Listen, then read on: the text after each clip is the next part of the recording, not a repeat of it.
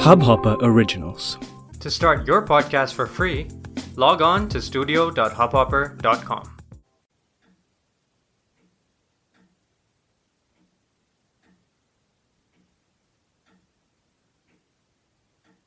आज मैं जिस मुद्दे पे किस्सा सुनाने वाला हूँ वो आज का हमारा सच है हम सब इस सच को जानते हुए नजरअंदाज करते थे कि एक ना एक दिन तो ये महामारी आएगी पर इतनी जल्दी ये सब होगा, इसका अंदाज़ा नहीं था। मैं बहुत सोचने के बाद इस नतीजे पर आया कि मुझे इस बारे में कुछ लिखना चाहिए। या बोलना चाहिए।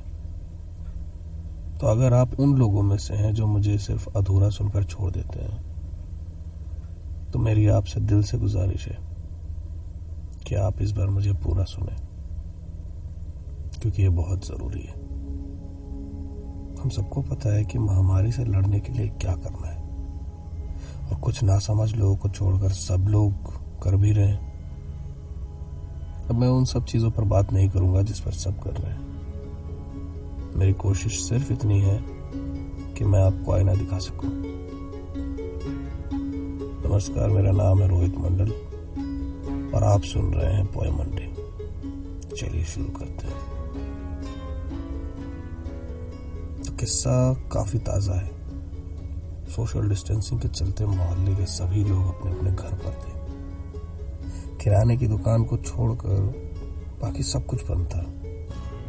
दिन भर घर के अंदर रहना और शाम को छत पर जाकर बैठना और कसरत करना और आँखें चार करना, यही हो रहा था। सभी अपने छत से एक दूसरे के साथ संबंध बनाए हुए थे।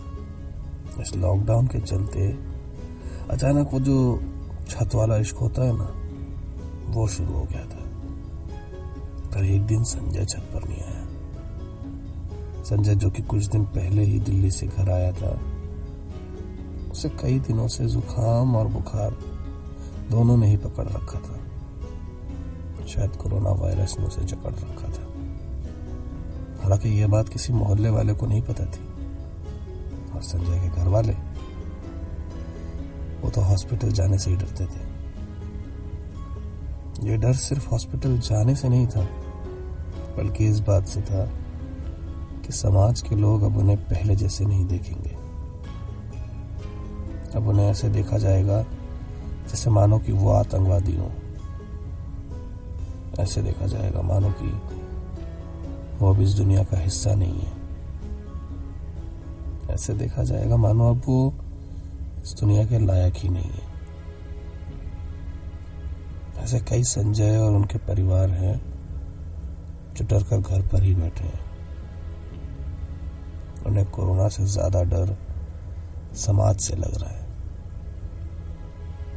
वैसे इस वक्त ये सोचना ही गलत होगा कि लोग क्या सोचेंगे। अगर हम ज़िंदा रहेंगे, तभी हमें इन बातों का फ़र्क पड़ेगा। तो समाज के डर से बीमारी का इलाज ना करवाना उतना ही गलत होगा जितना कि आत्महत्या करना। तो बिना सोचे समझे कि लोग क्या सोचेंगे, जाकर अपना इलाज करवाएँ। और लोगों का ऐसा सोचना, अपना नज़रिया बदलना इंसानियत नहीं होता। जो भी ऐसा सोचता है, मेरा उनसे बस इतना ही कहना है कि हमारी लड़ाई सिर्फ़ इस बीमारी से है।